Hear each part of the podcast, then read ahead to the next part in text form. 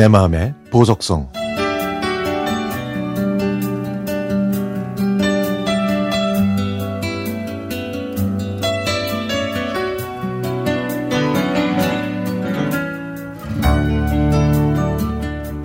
밤하늘 수많이 떠있는 별들을 헤어봅니다. 저 별은 그리움, 저 별은 고독, 저 별은 사랑, 저 별은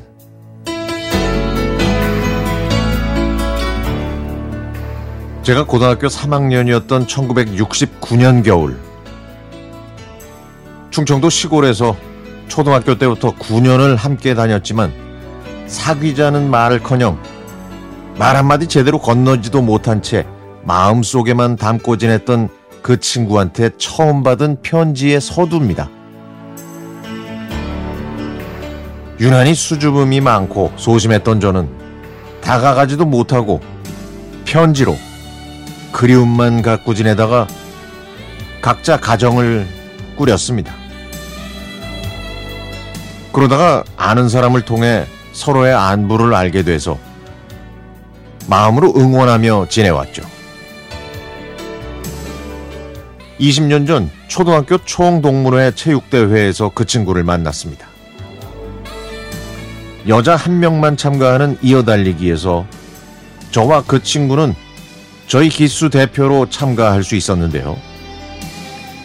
제가 먼저 출발하고 그 친구가 제 바통을 이어받아 달리기로 했습니다. 저는 교정이 떠나갈 듯 우렁찬 응원을 받으면서 달렸고 그 친구한테 바통을 무사히 건넸지만 친구가 열심히 달리다가 넘어지는 바람에 저희 기수는 꼴찌가 되고 말았죠. 그래도 옛날 동심으로 돌아간 아주 즐거운 시간이었습니다. 그런데 달리다가 넘어진 그 친구의 무릎에서 피가 났습니다. 저는 얼른 약방에서 소독약과 구급약을 사와서 약을 발라주면서 아프지 않냐고 물어봤더니 친구가 네가 발라주니까 하나도 안 아프네 라고 말하더군요. 그 말에 저는 다시 수줍음이 많던 그 어린 시절로 돌아간 것 같았죠. 하얀 피부에 커다란 눈, 그리고 예쁜 미소는 세월이 지나도 변함이 없었습니다.